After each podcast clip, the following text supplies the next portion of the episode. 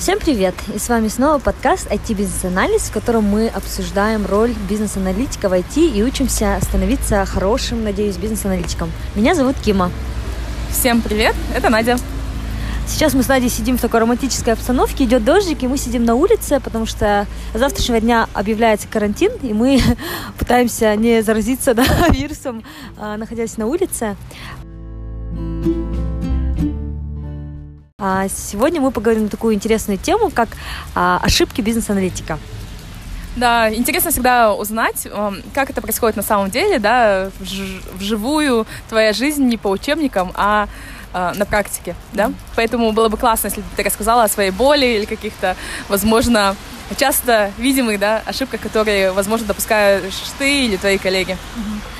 Да, я поделюсь всем тем, через что прошла сама я лично, какие ошибки я допускала и какие я, наверное, сейчас вижу ошибки у начинающих бизнес-аналитиков, ну и не только, да, у, в принципе, у всех бизнес-аналитиков, включая меня, они бывают.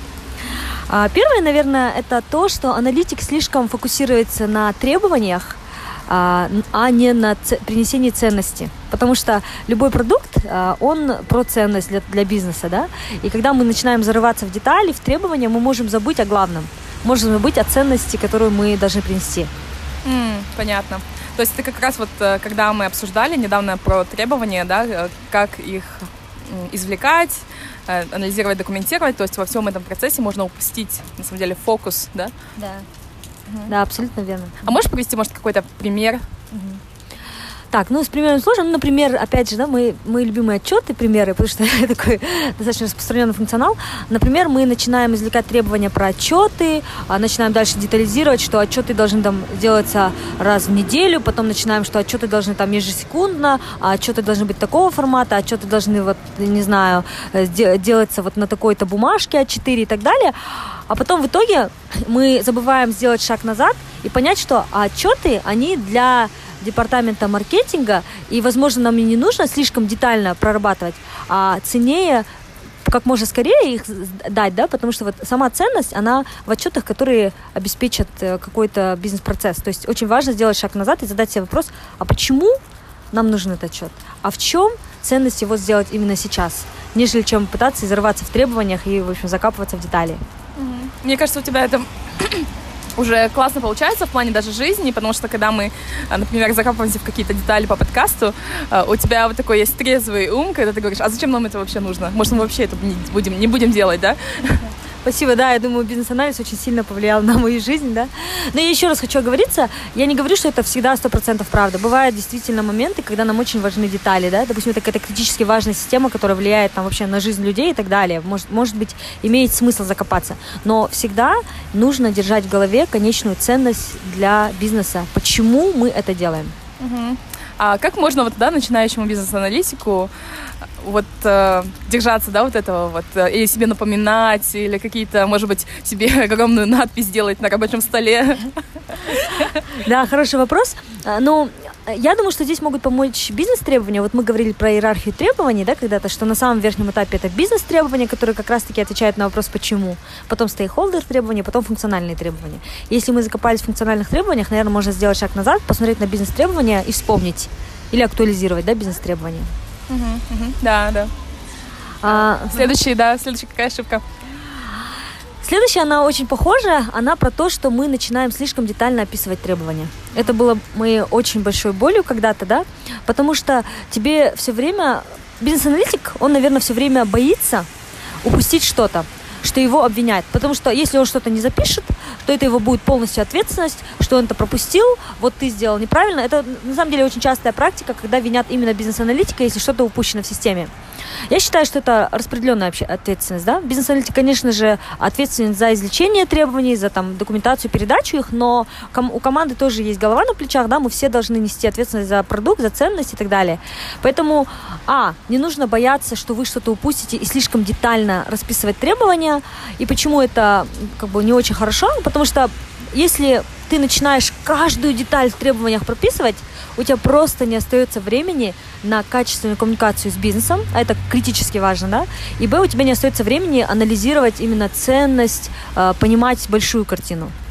Это на самом деле еще как бы опасно тем, что аналитик становится ботлнеком в процессе, потому что все завязывается на нем, он не успевает описывать требования, можно нанять армию бизнес-аналитиков, но сталкиваться с той же проблемой. Если аналитик начинает расписывать, что в поле А расписать значение А, Б, С, Д, по нажатию на кнопку «Сохранить форму», по нажатию на кнопку «Удалить, удалить форму», да, ну, то есть мне кажется, здесь несколько вещей. Во-первых, нужно уважать команду разработки и доверять им, что они достаточно умные люди, которые могут понять, что по кнопке удалить нужно удалить форму, да?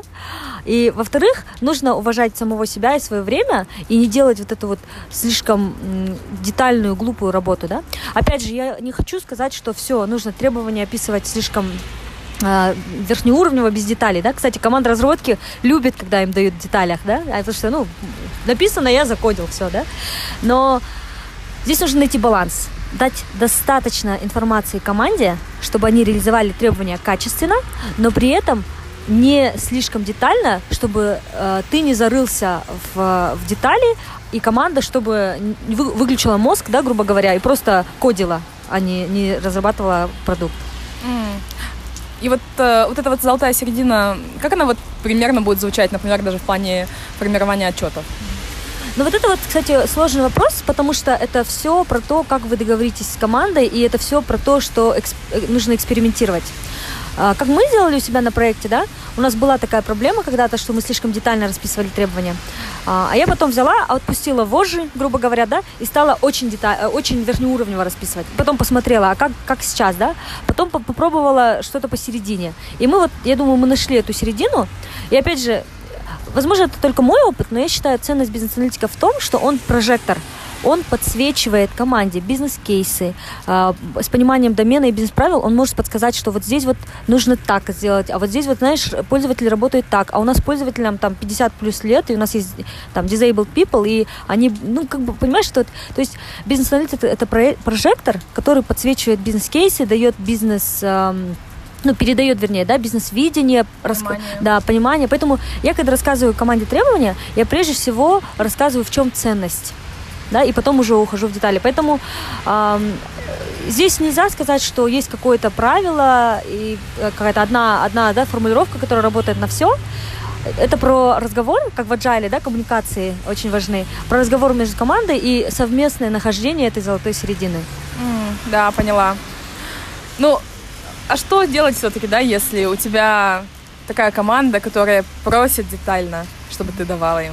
Или, например, потом клиент, да, который тебе любит предъявлять, а, что ты недостаточно то-то сделала, или я тебе одно сказала, а на самом деле он говорил другое, да, то есть вы в коммуникации ты недостаточно детально это задокументировала, да, и с ним переподтвердила, и он на тебя скидывает вот эту вот ответственность. Что делать вот в таких ситуациях, если наши, например, слушатели оказались в такой да, это хороший вопрос. Я думаю, распространенная практика на самом деле. И здесь, наверное, уже тогда проблема не в детальных требованиях, а в культуре, которая есть на проекте, в команде, да. И здесь нужно начинать с культуры, то есть э, культура доверия друг к другу, а не блейминга, а культура, не знаю, уважения и культура ответственности, да, то есть доверие и ответственность, они идут рука об руку. Я бы, наверное, начала работать над коммуникациями, то есть я бы стала разговаривать с командой и с заказчиком, стараясь, э, ну, как бы объяснить, да, рассказать, несколько раундов бы провела, что вот давайте вместе думать, ну, может быть, это не прям даже открыто, нужно прям садиться, давайте поговорим, да, а показывать ценность через действие. То есть сначала попробовать, сказать, ребят, давайте попробуем, вот сейчас я, ну, как бы, я вот это все не опишу, но вы в любой момент можете ко мне прийти, обсудить, и я буду рада обсудить это вместе с вами. И несколько, ну, я бы убедила сначала попробовать, сказать, если это не сработает, это не сработает. И я не говорю, что это работает прям везде. Может быть, опять же, где-то работает детальное да, описание, но мы можем попробовать, и если так станет лучше, то мы можем продолжать. Хорошо, спасибо большое. А какая еще ошибка распространена да, в бизнес-анализе? Я думаю, еще одна такая распространенная ошибка это что бизнес-аналитик становится секретарем то есть э, передаст, да, он, э, э, ему что-то говорит заказчик, он просто это записывает, ага, ага, записал, э, не включил голову, не уточнил, не, не проанализировал, передал команде.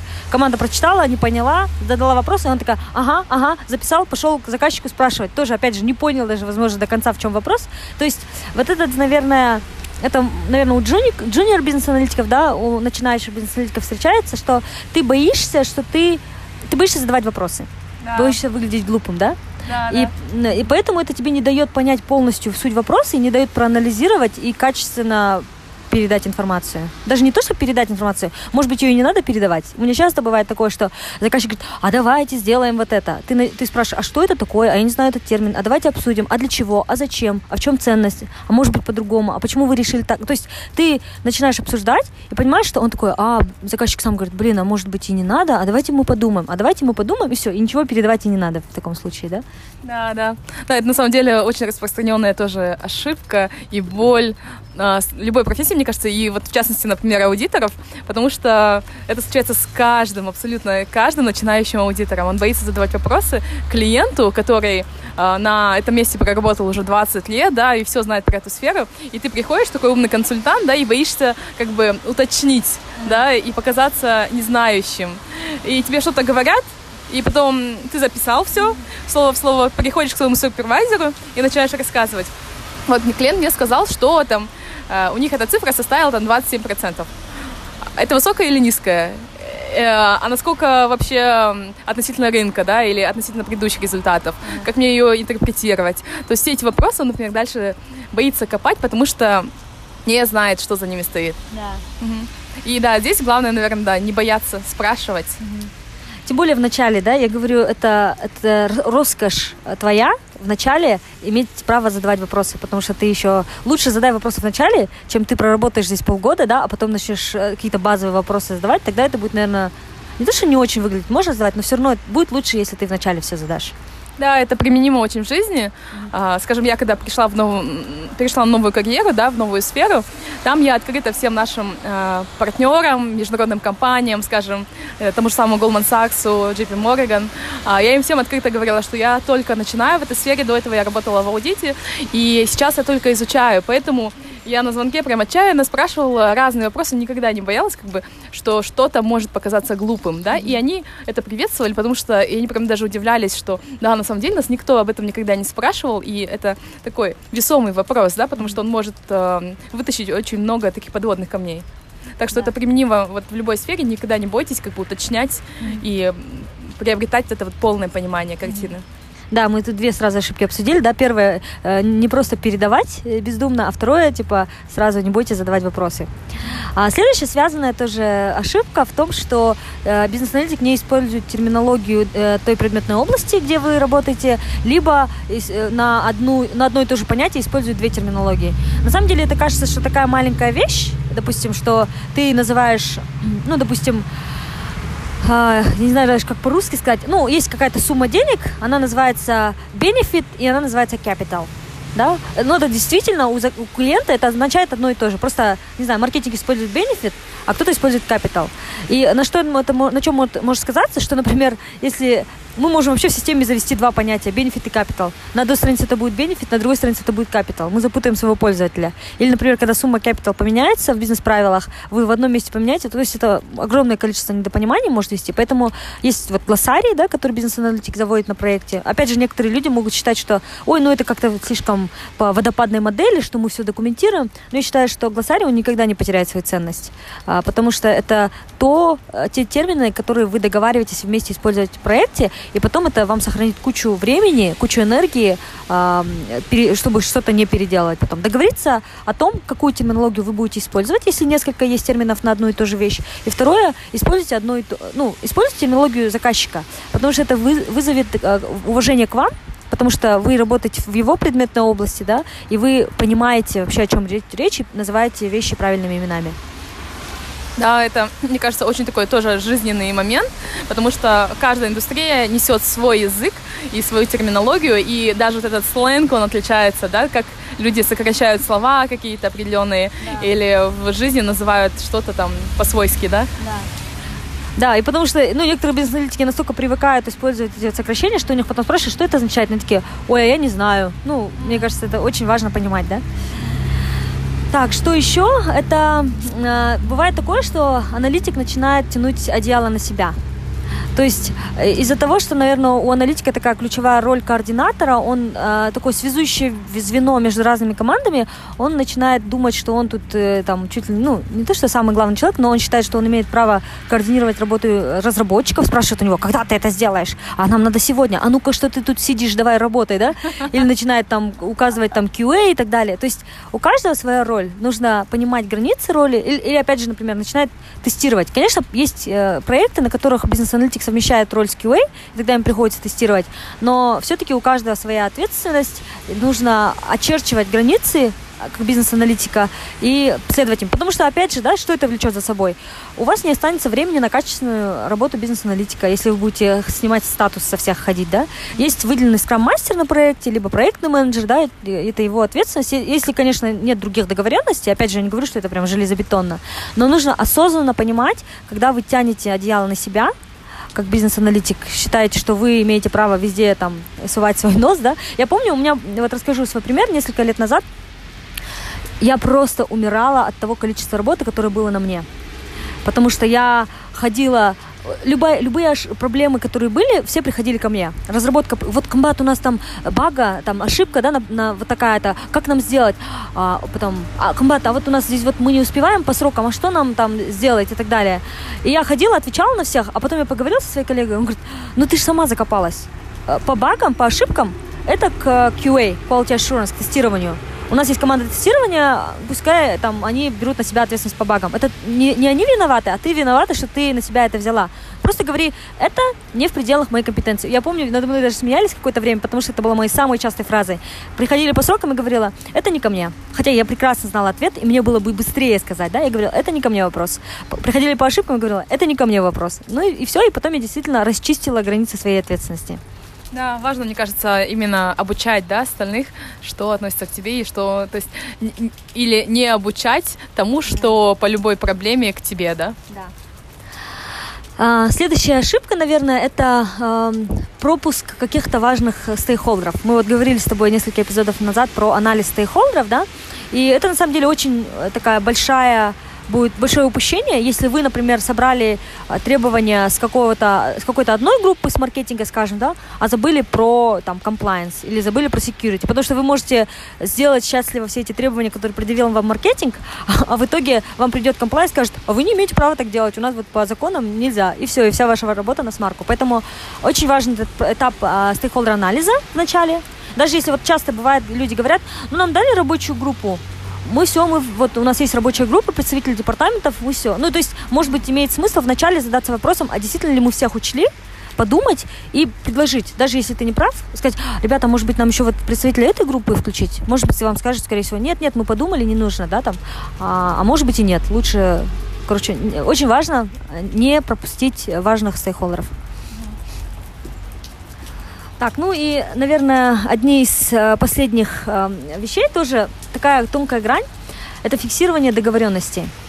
Особенно если вы работаете в agile. Да? В agile приветствуется там, минимум документации, э, доверие друг к другу, ничего не записывать и так далее. Но иногда все-таки стоит зафиксировать где-то на странице там, в Confluence или в письме после того, как провели митинг, да, что мы договорились о том-то, о том-то, о том-то, это будет так, к такому-то сроку. А, я вообще не считаю, что нужно писать meeting minutes после каждой встречи. Я считаю, что это waste of time, да.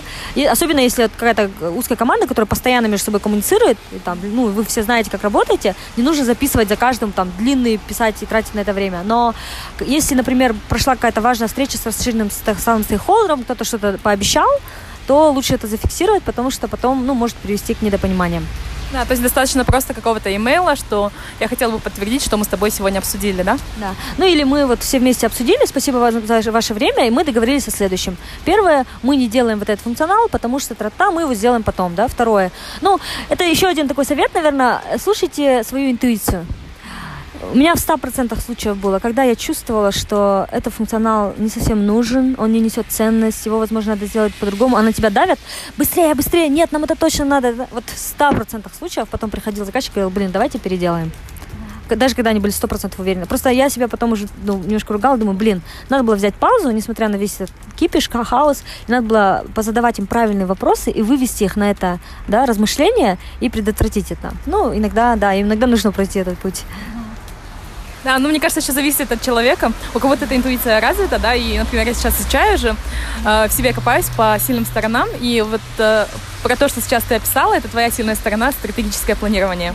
Оно вот у тебя number one идет, да, strategic, вот, это видение, и оно у тебя очень классно работает во всех твоих сферах. Спасибо. Надя меня просто хорошо знает, мы вместе проходим всякие тесты, поэтому да. А, ну и последнее, наверное, тоже немножко похоже, да, это про то, что не, не идти, нужно идти от большего к меньшему. Иногда бывает, что вам закидывают какие-то требования, давайте быстро-быстро сделаем, и ты опять же копаешься на каком-то детальном уровне в них, там, а давайте добавим вот эту кнопку, чтобы у нас отчет был, генерировался там для этого департамента и отправлялся ему по имейлу. И ты такой пошел прорабатывать эту кнопку и так далее. Нужно идти от большей цели. Я не говорю, что нужно там какую-то инициативу большую затевать, задумываться. Нужно сделать шаг назад – и подумать, так, а куда это соотносится, с какой ценностью. Это вот про то, что я говорила, самая первая, да, ошибка, что мы не, мы закапываемся в требованиях, а не, не в бизнес-валю. Ну, это про одно и то же, наверное, да. То есть всегда, когда есть требования, оно должно быть привязано к какой-то ценности, и поэтому не закапываться в детали, а видеть большую картину и куда оно ложится в этой большой картине. Uh-huh. Да, спасибо большое, Кима. Мне кажется, вот такой очень э, объемный получился эпизод э, в плане знаний, э, потому что мы затронули разные процессы и вообще концептуально да, рассмотрели роль бизнес-аналитика. В частности, наверное, постараюсь повторить и вспомнить, какие ошибки ты проговаривала. Но основной месседж это в том, чтобы, как вот и последняя ошибка, это концентрироваться на бизнес-ценности, а не на требованиях. Поэтому не нужно документировать требования очень детально, и, ну, также верхнеуровневого. То есть э, словить какую-то э, золотую середину в плане коммуникации с э, членами команды, то есть эм, коммуницировать им отходя от бизнес-ценности, от какой-то верхнеуровневой цели, да, что им нужно сделать, и конкретно, что там хочет заказчик, да, например. Но в то же самое время не быть просто тем, как секретарем, да, передавать данные от одной стороны к другой, а понимать, пропускать через себя и иметь понимание самому себе. Ну, как бы от того, что вы делаете, да, и того, что должна сделать команда. А, также что это у нас? Терминология. Да, что касается терминологии, э, чтобы избежать да, какой-либо двусмысленности или недопонимания в дальнейшем, э, важно вести глоссарий и вообще договориться о том, какие термин, какими терминами будет э, пользоваться команда в данном случае. Вот. Также не перетягивать одеяло на себя в плане не быть тем человеком, как, как бы королем да, этого проекта и не не отвечать, наверное, по обязанностям других людей, а четко определить свои границы, да, своих э, обязанностей и не приучать команду, например, э, обращаться к вам по каким-то не относящимся к вам э, задачам, да, или проблемам. Угу. Потом важно также не упускать э, стейкхолдеров важных, то есть э, в самом начале проекта важно э, именно удостовериться, что вы включили всех э, вовлеченных, все вовлеченные стороны. Что-то еще я упустила? Да. И фиксировать договоренности. Да, все верно. Да. То есть фиксировать договоренности, это означает, э, что э, если вы проговорили э, с клиентом, скажем, какую-то важную информацию, которую вы бы хотели все-таки задокументировать, можно отправить им имейл, подтверждая, что вы сейчас на телефонном звонке обсудили вот то-то и договорились о том-то. Да, спасибо, Надя, очень классная summary. Но я хочу сказать, конечно, it all depends, да, как говорят американцы. То есть это все зависит. Даже вот, например, про то, что четко очертить свои границы. И, ну, иногда там cross-functional team должно быть, да, в agile, ты должен там всем заниматься. Но э, это просто то, что, наверное, я прошла на своем опыте. И, опять же, здесь я бы посоветовала следовать своей интуиции и находить вот этот баланс во всем на каждом проекте. Но главное делать это осознанно, задумываться, а не просто вот э, тупо зарываться, да, и идти вот по накатанной. Да, классно. Спасибо большое, Кима. Я думаю, вот э, к чему я говорила вообще про а, твой определенный стан стратегик, да, это не, не только, конечно, в первую очередь даже тебя похвалить, но также, чтобы сказать, что а, у всех у нас разные таланты, и, возможно, в моем случае я вот, например, своей интуиции не особо, да, доверяю, возможно, ее не совсем чувствую, но для меня что работает, это вот опыт проб и ошибок, То есть, например, в моем случае я бы, например, просто пробовала разные подходы каждый раз, да, и определяла бы там, например, лучше чуть более детальнее сделать или сделать лучше шаг назад, да, и попробовать немножко другой вариант. Да, это вот в agile принцип, да, fail fast. Быстренько провалиться, понять, где ошибки и пойти дальше. Да, да, классно. Спасибо большое, Кима. Я думаю, получился такой очень эм, информативный эпизод. Да, спасибо большое, Надюшка. Всем пока. Пока-пока.